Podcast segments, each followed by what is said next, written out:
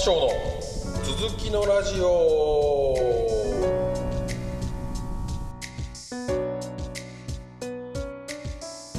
はいということで始まりました浜翔の続きのラジオ。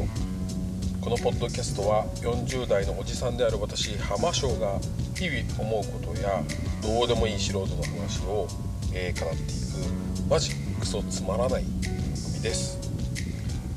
基本的には私のノートで書いた話の続きをこのポッドキャストではお話ししようと思っています、えーだからあ続きのラジオです。えー詳しくはですね、えー検索で、えー、ノート NOTE、えーそれにスペース、えーカタカナで「浜章」で検索していただければ私のノートが読めると思います。ぜひ、えーご覧ください、えーさて、えー2022年、えー5月20日金曜日です、えー皆様いかがお過ごしでしょうか、えー5月も後半に入りました、えー福岡はですね結構暑い日が多くなってきましたね、えー真夏日も何日かあるのかななんていうふうに思います。であのこんな暑いのにですねどういうわけか鼻水が止まらなくなりました。熱とか他の症状全くないんですけど多分何かの花粉に反応してる、まあなんだろうな。いずれにせよですねアレルギー反応だと思います。なのでちょっと今日はあなんか鼻声になっちゃって大変申し訳ないなというふうに思いますが最後まで、えお聞きいただければというふうに思います。さてさて、えー暑い日の話に戻りますが、えー実はですね家に庭がありましてでそこで毎年あのプランターで植物を育ててるんですね。でまあ暑くなってきたのでそろそろまあ今年も苗を買ってきて育て始めるのに、まあ、いいタイミングというか季節になってきたかなというふうに思います。で今年は挑戦したいものがあってですねいくつかちょっと挙げるとパプリカとかトマトとかキュウリで一番ビッグチャレンジは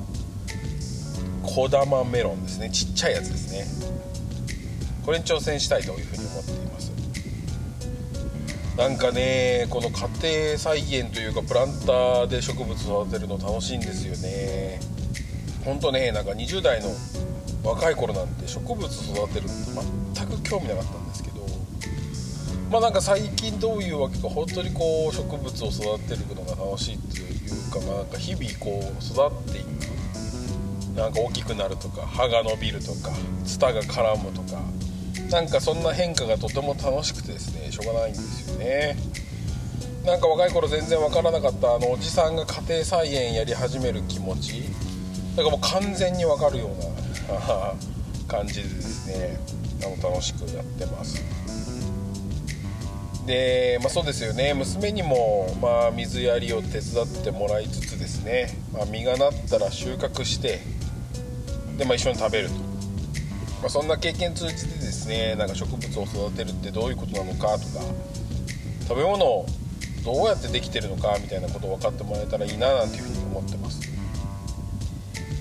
でそうそうあとは暑くなってきたので衣替えしたいですよね。なんか全然できてないな。なんか私なんかもうね今のこの時期でもう5月の後半でですね短パンと T シャツで十分だっていう感じなんですよね、まあ、そんな気候に私はなってきてると思ってるんですけどまだね冬物がクローゼットを占拠してる状態なんですよね。だからまあちょっといくつかあーやっぱり衣替え大きいものはですねしなきゃいけないと思っているので、まあ、時間作って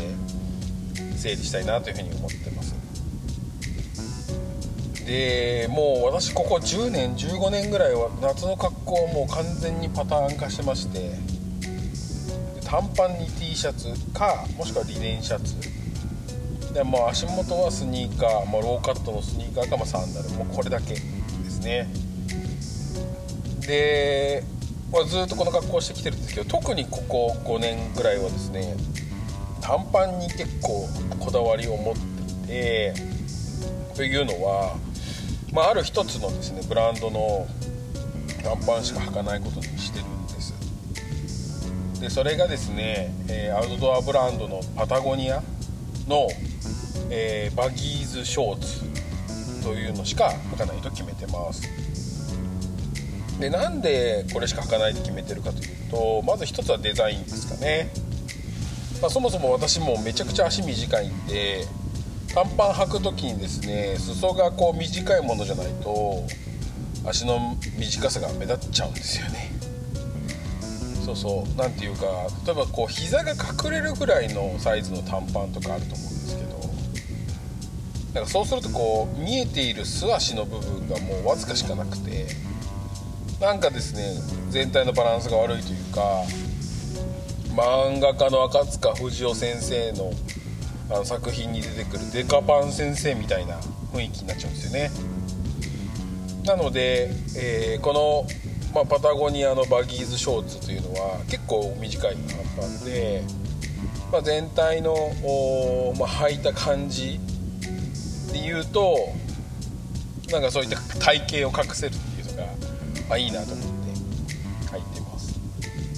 であともう一つはですねこの短パンの素材パタゴニアのバギーズショーツの短パンの素材がリサイクル素材っていうのもすごいいいなと思ってるんですよね。まあ、一応ホームページなんか見るとですね、まあ、使わなくなって回収された漁師さんが使ってたはい網漁業用の網からなんか作られた素材なんだそうなんですよね。で一応あの SDGs 産業というか社会課題を解決しようとする仕事をまあしている身としてこういった、まあ、素材も結構こだわりを持ってあの選んでいたりも私はするので、まあ、それがですね叶うものとしてすごく気に入ってます。でさらにさらにですねこの短パンあのインナーがついててキャンプとかアウトドアとかに行く時急遽こう水に入らなきゃいけなくなっちゃった時に、まあ、水着としても使えたりするんですよね。なのでまあそういう機能もですね結構気に入っててでやっぱ丈夫ですし、まあ、同じものをずっと履くっていうのでもいいんですけど、まあ、いろんなカラーとかも欲しいなと思ってて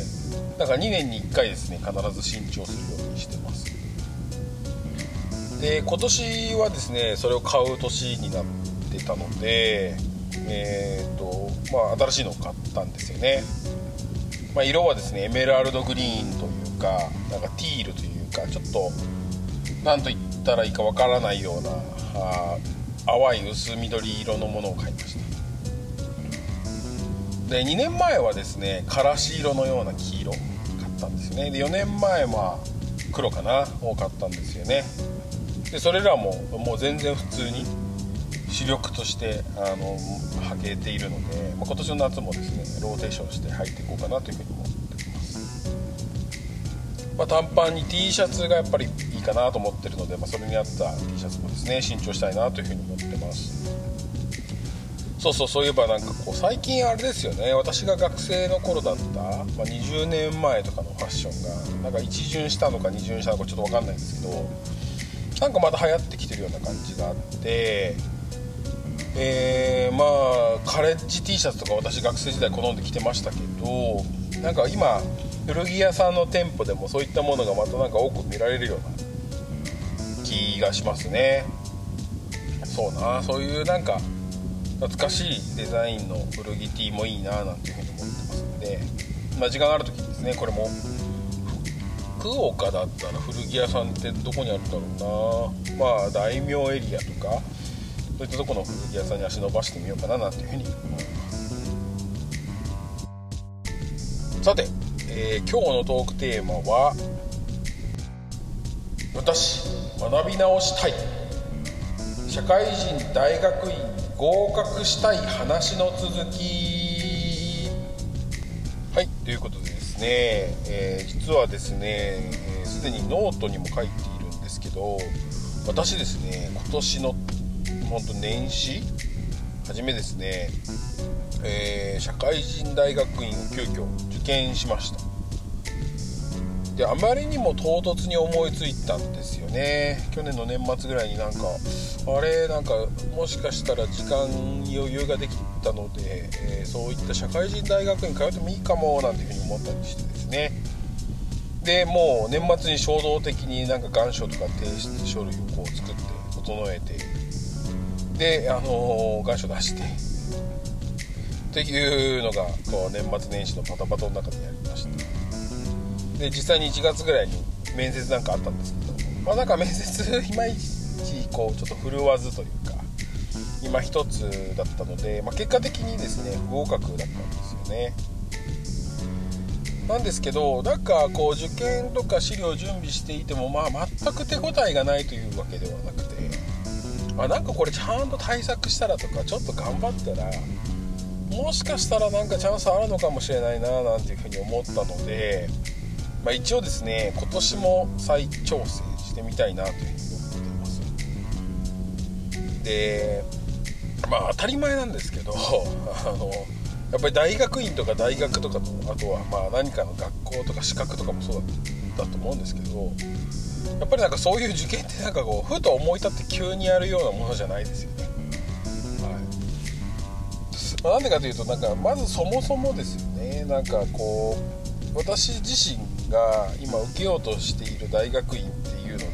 が、まだ経営学とかの大学院なんですけど私自身が持ってるバックグラウンドが、まあ、理系というか、まあ、私工学部出身なので、まあ、そういうバックグラウンドということで、まあ、ずれてるっていうあるですしなんかこう文系科目の予備的な知識とかまあ当然まあない。でかつなんか学生時代あの勉強全然こうしてないというか留年しない程度にしか勉強してなかったんでなんか成績証明書出せなんて言われてもなんかいや成績悪いよねというぐらいなものしかこう証明できなくてですね。はい。なんかこういう社会人大学院の受験みたいなことをする時になんか過去どうだったんですか？あ学生時代とかあなたの知識のバックグラウンドなんですか？みたいなこと問われちゃうと結構勝負として厳しいなというふうに思うんですよね。だからやっぱりそういうディスアドバンテージというか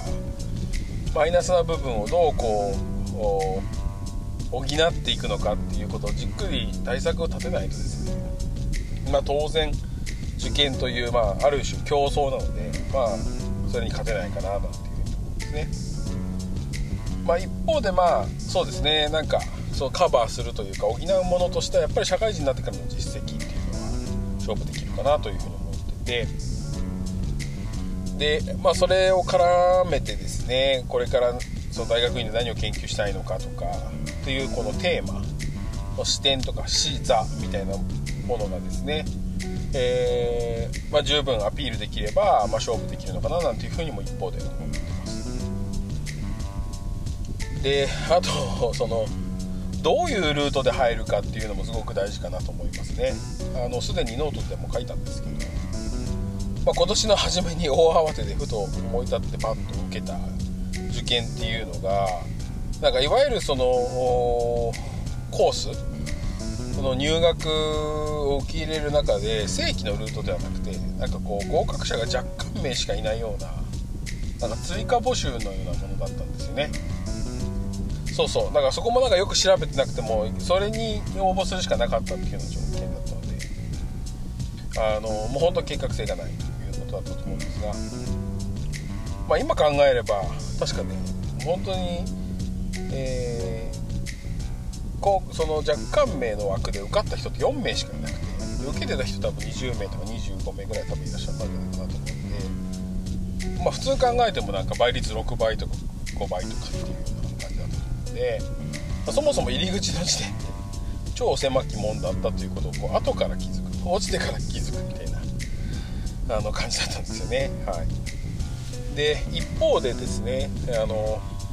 追加募集があるということは、まあ、正規の枠があるという正規の枠は